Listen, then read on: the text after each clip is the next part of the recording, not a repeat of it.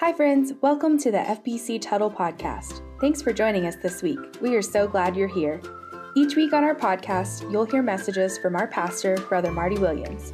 If you'd like to join us for worship, we meet every Sunday at 10:45 a.m. Central in Tuttle, Oklahoma, and online at fbctuttle.net. Now, let's get started.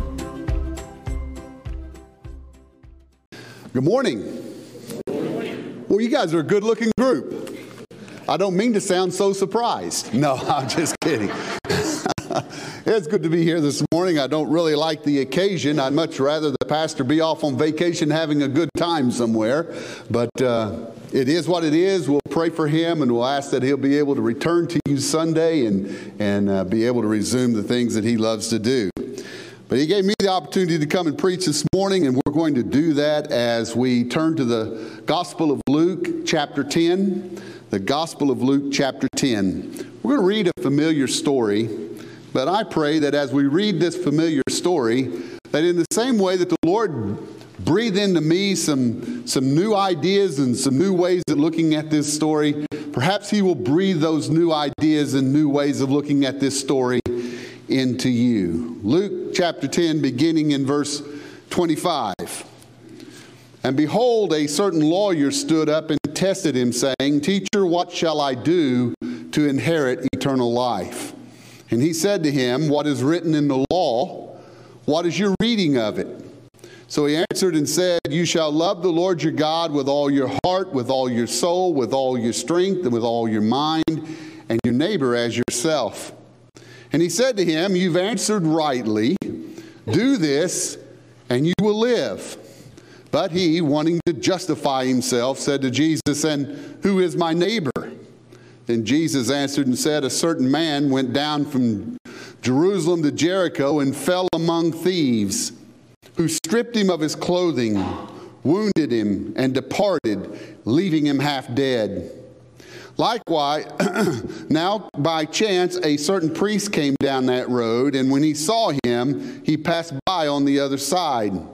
Likewise, a Levite, when he arrived at the place, came and looked and passed by on the other side. But a certain Samaritan, as he journeyed, came where he was. And when he saw him, he had compassion. So he went to him and bandaged his wounds, pouring on oil and wine. And he set him on his own animal, brought him to an inn, and took care of him. On the next day, when he departed, he took out two denarii, gave them to the innkeeper, and said to him, Take care of him, and whoever more, whatever more you spend, when I come again, I will repay you. So, which of these do you think was neighbor to him who fell among the thieves? And he said, He who showed mercy on him. And then Jesus said to him, Go and do likewise.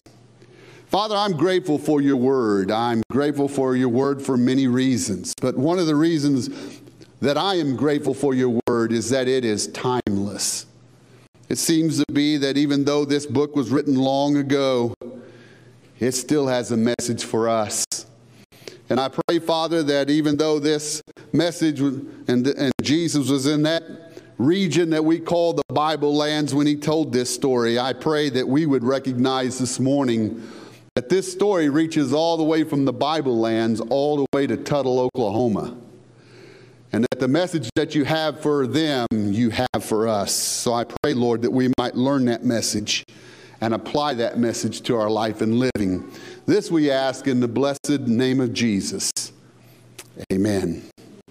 You know, a few years back, I was the pastor up at First Baptist Church in Woodward. And while I was pastor up at Woodward, we ran our car into the ground and needed to buy a new car. Well, I couldn't afford a new car, but I could afford a used car. And so we agreed on a price for a car in Oklahoma City. And one day, uh, one of my staff members was heading to Oklahoma City. So me and my son jumped in the car with him and we drove. And I signed the paperwork on that car and we jumped in that car and we drove to Norman, Oklahoma to watch the Woodward Boomer girls play in the regional ba- basketball, one of the state, making their way to state tournament. We went and watched the Boomer girls play basketball and after the game was over, we jumped back in that car and I was just north of Geary headed home. You know, had my cruise set on 55 miles an hour, was in no hurry, was just taking life, enjoying, you know, my opportunity to visit with my son a little bit. When all of a sudden, all of a sudden, everything went totally black. Well, it was probably brown. It was just totally brown in an instant. They were building two lanes of road over on the other side. It was storming. Maybe one of those little dust devils kicked up some dirt. I don't know. But all of a sudden, my car went totally black. I slam on my brakes, or I try to slam on my brakes, and about the time I about got it under control, I noticed a car that I didn't know was there, was, that was in front of me, had stopped right in the middle of the road. Now, I had, I had a choice to make. I could rear end that car. I could go over into the bar ditch, but I didn't really want to go over in the bar ditch because I didn't know what was over there. Or I could take my chances and go around to the left and maybe miss it altogether. Well, I took the last choice, but it ended up being the wrong choice because a car coming the other way hit me and drove me into the car that was parked. So in, instead of wrecking one car, I wrecked three cars in about, what, seconds. Well, here's the reason for this story. I'm standing over in the bar ditch talking with the law enforcement, and I notice that all my church members are driving by leaving the ball game. They too are headed home and they were driving by and no one was stopping to help me. No one was stopping to make sure I had a ride home. They didn't know my new car. They'd never seen my new car. So they just drove on by.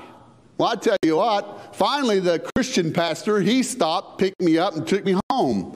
Well, next Sunday, guess what passage I preached on? You know what I preached on? I preached on this one. And you know what the point of the sermon was? The point of the sermon was this listen, if you ever see that your pastor's in the bar ditch, don't leave him there. If you see him in the bar ditch, you stop and you help. In this familiar text, we find a lawyer, not like a lawyer today who pleads cases before the judge, but a lawyer in the sense that he was an expert in Old Testament law. He was well versed in the law of Moses. We read in our text a moment ago that he asked Jesus two questions. Now, they're not trivial questions, they are important questions. I'm convinced that this nation that we live in would be a completely different nation if the people that make up this nation would ask and answer those two questions. We would live in a completely different nation if we would take these questions seriously. They are important questions. And this lawyer stands to ask Jesus this question. I'm not so sure that his motives were pure because he, the scripture said that he was testing Jesus. But he came and he asked Jesus these questions. He wanted to see if Jesus could also dispute the law, in which he and his buddies would also dispute the law. And so he asked Jesus this spiritual question. Some might call it a theological question. He asked him that first question, one that we know pretty well What shall I do to inherit eternal life? What shall I do to inherit eternal life? I told you, this is not a trivial question. This is an important question, and it's important enough for you to find the answer to it. So I would ask you, do you know the answer to the question? If someone were to come up and ask you, What shall I do to inherit eternal life? could you answer the question? It's important enough for you to find the answer and to know the answer. This, this question has eternal consequences. This, this question has eternal consequences in the sense that wherever you spend your eternity depends on how you answer that question. What shall I do to inherit eternal life? Now, we preachers throughout the years, and I've probably been guilty myself, we preachers throughout the years, there have been those that have criticized the man for his question. They say it was asked improperly. It was asked the wrong way. And when we preachers beat up on him a little bit, we, we center in on two words What shall I do to inherit eternal life? And we preach and we get on him a little bit because we, we think, well, maybe he's in the back of his mind thinking that he in some way could earn his own salvation, that he in some way could find his way to heaven on his own. I don't know the motive for the man's question, but there is something I do want to say about it. And rather than beat him up, I think there's something that we need to emphasize about it. You see, there is a difference. There's a difference in believing you can earn your way to heaven by your good works and understanding that there is a role that we play in our own salvation. Now, I want to repeat that sentence one more time. There's a difference between believing you can earn your way to salvation on your own and understanding that there's a role that we play in our own salvation. That is this our role is to understand that we are sinners incapable of saving ourselves. Our role is to understand we must repent and turn from our sin and turn to Christ for forgiveness. Our role is to understand we must accept by faith the gracious free gift of salvation offered by Christ. There's not anything I can do to earn my salvation, there's not anything I can do to merit my salvation, but there, there must be a time where I accept by faith the wondrous gift of salvation because there must be a time where His gift becomes my gift. There's a role that we play.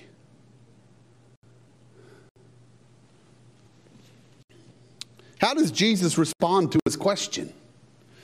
Well, Jesus responds to his question with a question of his own. Jesus responds, Well, what's written in the law? What's written in the law? What's your reading of it? You're an expert in the law. What does it say? And as we read a moment ago, the lawyer quotes passages from Deuteronomy chapter 6 and quotes a passage from Leviticus chapter 19. The two passages summarize the duty of man to God and to his fellow man. As we read in the original language, once he quotes those passages, Jesus responds to him with an imperative Do this. Do this, and you will live. I think that Jesus responded the way he did for this simple reason. The lawyer, once he had quoted Deuteronomy chapter 6, and once he had quoted Leviticus chapter 19, after he had quoted those two Old Testament passages, that lawyer should have stopped. Should have stopped. And he should have knelt before Jesus. And he should have said, Master, I know what the Old Testament law says. I am an expert in it. But there's no way I could ever do it. There's no way I could ever fulfill it. Realize that the passages that this man quoted are a good guide for those of us who are believers to guide our life and give direction to our life, a goal for us to strive for. But we need to understand that there is no way we could ever attain it if we had to attain it to become a Christian. Once we become a Christian, this is a goal for us to strive for to love the Lord our God with all of our heart, mind, soul, and strength, and to love our neighbor as ourselves. That's a goal for us, but there's no way we could ever attain it in order to become a Christian. That lawyer should have stopped. He should have gotten on his knees before Jesus and said, Jesus, I know what the law says, but I can't do it. Where do I go now? Where do I go to find salvation now? Where do I go to find life now? And I think our master, in his own way, would have presented to him the gospel and the truth of the gospel so that the man could have understood that the Old Testament law was pointing to, because as we read our story, instead of trusting Jesus, he tries to best him because he comes with a second question. And that's what you find in verse 29 of our text. He comes with his second question. His second question is, well, Who is my neighbor? Notice, he doesn't even attempt to try to tackle loving God in the right way. He just bypasses all that in Deuteronomy chapter 6. He goes, No, I'm not going to even try to tackle loving God in the right way. No, he jumps over that to see if he can get Jesus mired into a popular debate of the time. For there were those who would argue about who must be counted as my neighbor. What are the limits of accepting someone as my neighbor? And in, response to the second question, Jesus sidesteps the popular debate and he tells a story. We call it a parable. We call it the parable of the Good Samaritan. This, this parable is Jesus' commentary on the Old Testament truth of loving your neighbor as yourself. If you were reading along in the book of Leviticus and you came to 19 and you were reading that you need to love your neighbor as yourself, and you were wondering what Jesus would have to say about Leviticus 19, loving your neighbor as yourself, Jesus says, This is what, and this is my commentary on Leviticus 19. This is my commentary on loving your neighbor as yourself. What, you do, what we do realize as we read his story, that parable that we call the Good Samaritan, as we read his story, what we realize is that Jesus doesn't really answer his question. And who is my neighbor? Jesus doesn't really answer that question. He doesn't say the priest is your neighbor, but the man in the ditch is not. He doesn't say the Levite is your neighbor, but no way, in no way is the Samaritan ever to be your neighbor. No, Jesus doesn't really answer the question. What we discover is by telling the story, by telling the parable, Jesus broadens the question. He broadens the question. He broadens it from who is my neighbor to what kind of neighbor am I? He broadens the question from who, who is my neighbor as a person that is close to me in proximity, that is close to me in religious experience, that's close to me in social standing, to a person that is to any person that is in need. He, he broadens the question to what he broadens the question from what kind of, who is my neighbor to what kind of neighbor am I? And he broadens the question from someone being just like me to finding someone who is in need. He broadens it from a religious person setting in judgment of whether a person is religious, uh, whether a person qualifies to be his neighbor, to being a person who is in trouble in a ditch, who would gladly accept help from anyone who might show up. What Jesus would say is this when you are the person that's in the ditch, like I was that night north of Geary, I would have accepted help from just about anybody that would have stopped. I would have accepted help from just about anybody that would have stopped. Jesus says, when you realize that you are the person that's in the ditch and you too have need, anybody that you would accept help from would be the same person you should be willing to give help to. Reminds of that lady that's at work and she gets a phone call and her infant son or young boy is ill with a high temperature. The babysitter had called so the little boy needed some medicine. She runs by the pharmacy to get him some medicine, only to come out and find out that she's locked her keys in her car. And she starts crying because she locks her keys in her car. The little boy needs the medicine, so she starts crying, but then she starts praying. And about the time she finishes her prayer, this guy rides up on his motorcycle. This big hog. He's got a he's got he's got a leather coat on, leather pants. He's got boots. He's got this. He's got the leather belt. He's got the handkerchief. He's got the tattoos up both of his arms. And she walks over to him and says, "Listen, can you tell me?" And tells him the story. Can you help me? And he reaches over and grabs into one of his saddlebags, grabs a piece of wire, walks over there, and this unlocks her car. She said, You're a good man. Where'd you learn to do that? And he goes, Ma'am, I'm not necessarily a good man. I just got out of prison for stealing cars. She runs up and gives him a good hug and she says, Well, listen, I didn't realize that when I was praying for somebody to come and help me, that God would send a professional.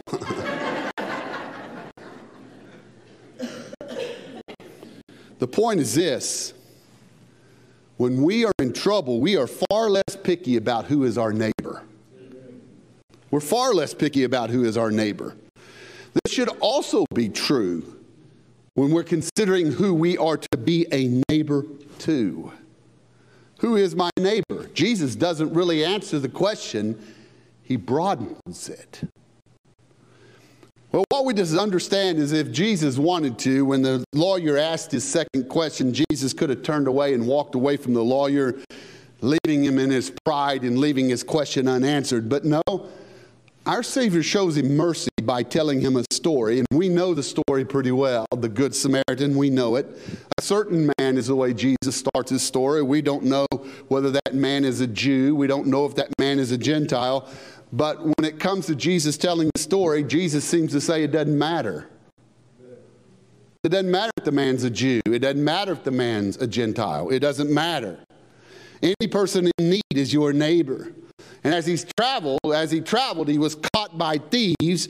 And as we read in our text, they attacked him, they stripped him, they beat him, and they left him for dead. Have you ever asked why they stripped him? I'm sure clothes were a commodity back then, but why did they strip him? I think part of the answer is, is they stripped him of his identity. When you walked up to him laying in a ditch, you didn't know if he was a Jew or a Gentile. You didn't know if he was rich or poor. You didn't know if he was slave or free. You didn't know. But again, to Jesus, it doesn't matter. If we find a person in need, we are, as within our abilities and capabilities, we are to reach out and try to help someone else. Well, as Jesus continues to tell the story, it seems like a struck of luck comes his way because the priest comes by, and you just know the priest is going to help, but nah, he takes a look at it and walks by on the other side of the road, makes a conscious decision to avoid the situation altogether. You think, well, maybe his luck has turned a little bit. The Levite comes by, same thing. He takes a look at the situation and he makes a conscious decision to leave as well.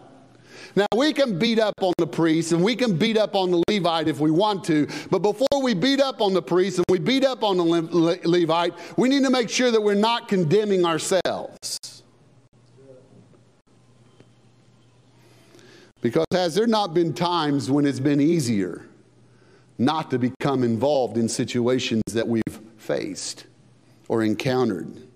Hadn't there been times when we've left it to someone else to do something that we know in our heart of hearts that we should have done ourselves? Hadn't there been times when we have encountered situations and rather than handling it ourselves, we called the church and said, Hey, church, hey, pastor, hey, staff, won't you pick up the mantle and won't you make sure this gets done? Jesus brought you into the situation. Jesus brought me into the situation so that I might be the one that would be a blessing to somebody else. And before we're too hard on the priest and the Levite, we need to make sure we're not condemning ourselves. But as we read this story, the story takes a major shift. Jesus introduces the hero. Now, it's difficult in our time to produce the shock that Jesus brought to the story in the first century. For when Jesus stated that the hero was the Samaritan, the people in the crowd would have yelled back at him, No! No, no way! No way that no way that that Samaritan could be the hero. It's difficult to reduplicate that in our own day. But you might make Joe Biden the hero of the story, and some of us might go, no, no way. Or some of us might, if we made Donald Trump the story, the hero of the story, some of you might go, no, no, no way. It's difficult to replicate it. But you get the point. Jesus says the Samaritan is the hero. And as we read, this certain Samaritan, I feel with no logical reason why, rearranges his own plans, bandages the man's wounds, spends his money to help his despised enemy with no logical reason why he exerts himself, has compassion on him, and blesses him.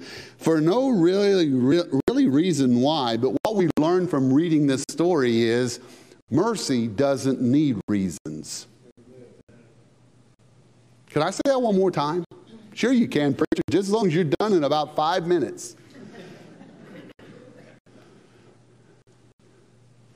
For no reason why that we know of, because the Samaritan, I would assume, has never met this man, doesn't know how he got into the trouble that he gotten into.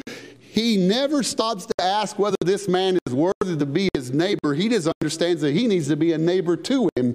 He never really has a reason why, but mercy doesn't need reasons. Mercy needs opportunities. And what we discover from reading this story that the thieves saw this man as a victim to exploit. What we find from reading this story is that the religious men saw him as a nuisance to be avoided. But what we see from the Samaritan is that he's a neighbor to love and to help. Mercy doesn't need reasons, mercy needs opportunities.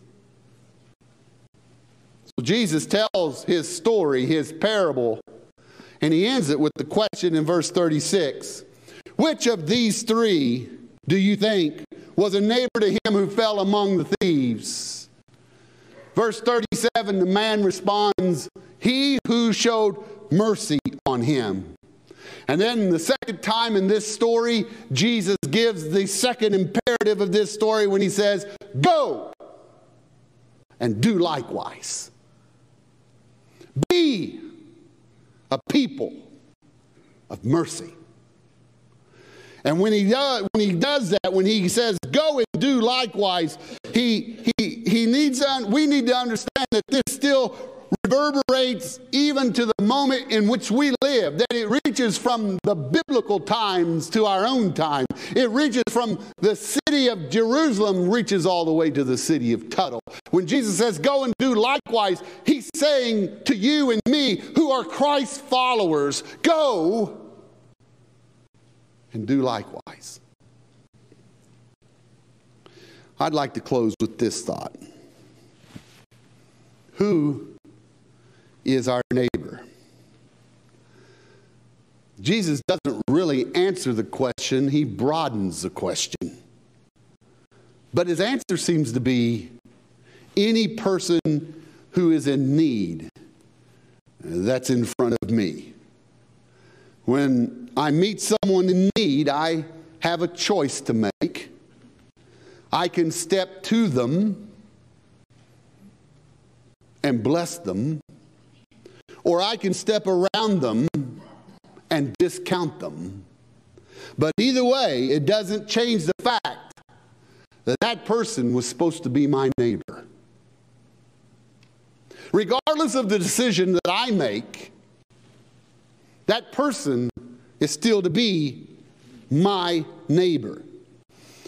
It seems to be that in Jesus' mind, the correct answer is not who is my neighbor. The more pressing question is, what kind of neighbor have I been? What kind of neighbor am I? Do I act neighborly to those that I meet? Now, I believe, and you may agree or disagree with me, but I believe that my Lord brings people into my life, that brings people into my life who need to know what mercy looks like. They know what judgment looks like, they know what condemnation looks like. But God brings people into our life so that they might be able to learn what mercy looks like.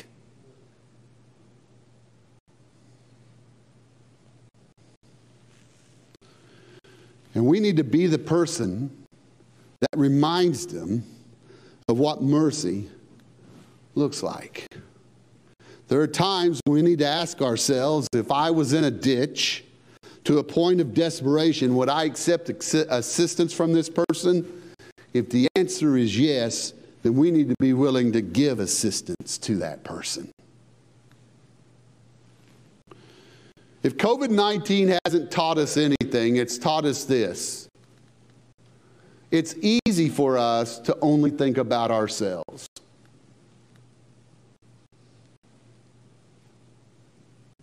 It's easy to only think about ourselves, to make sure I don't get it and mine don't get it. And if they have it in some way, I need to take care of me and mine. It's very easy for us to think of ourselves.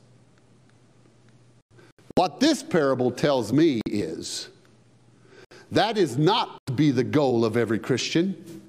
The goal of every Christian should be to walk in such a way that your ears are open, that your eyes are open, and you're always on a constant lookout who it is that the Lord may bring into your life so that they might see what mercy looks like.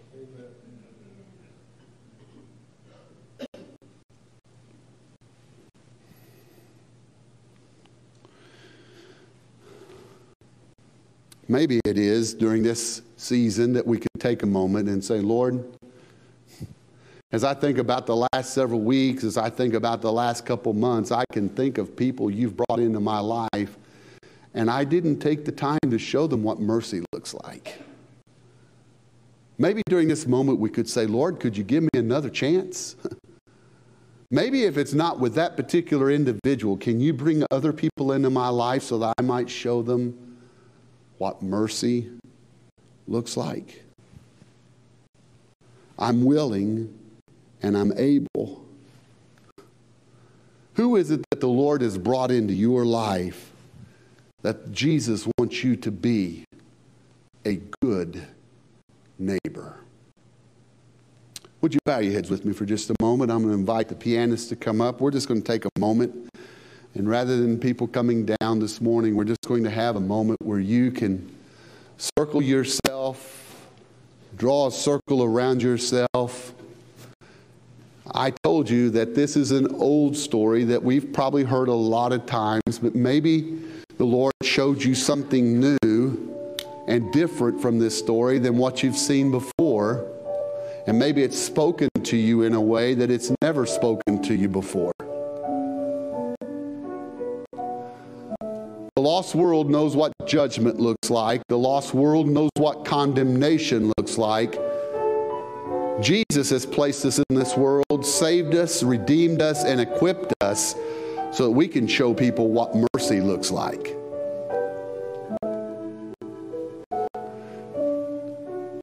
Could you take a moment and say, Lord, I, I recognize that you've been bringing, and you might even be able to name a name I notice that you've been bringing them into my life lately.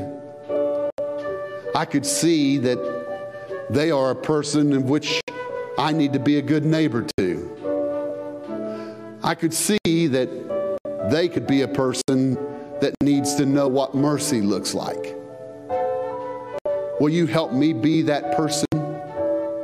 Will you help me be that Christian that shows them what mercy looks like?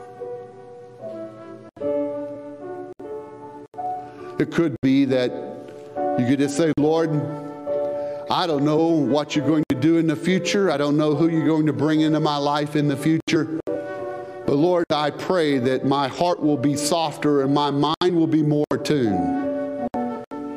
That when you bring people into my life, that I would not evaluate them to whether they should be acceptable or not, but Lord, I would just simply say if they are a person that needs a good neighbor, I'm here.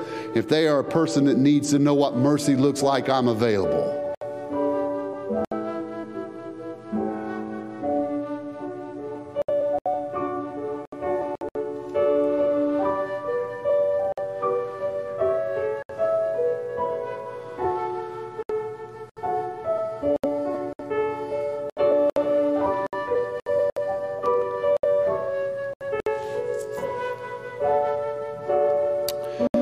Father, we sang in the worship service about your cross. We heard a special about you being broken and poured out on our behalf.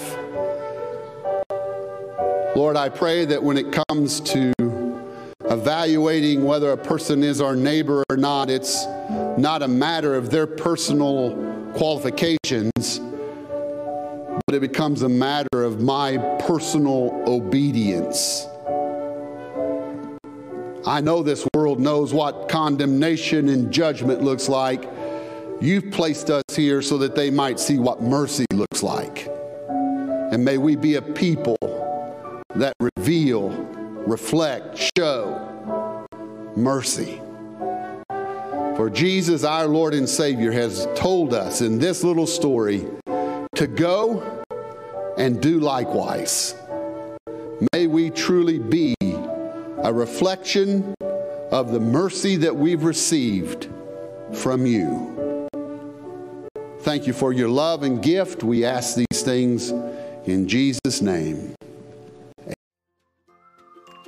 Hey friends, before you go, if you have a prayer request, we invite you to send us an email at prayforyou at att.net. That's P R A Y, the number 4, Y O U at att.net. Or call the church office at 405 381 2492. If you'd like to learn more about our children's, youth, men's, women's, or senior adult ministries, visit our website at fbctuttle.net. Thanks again for joining us today. We love you and we hope you have a blessed week.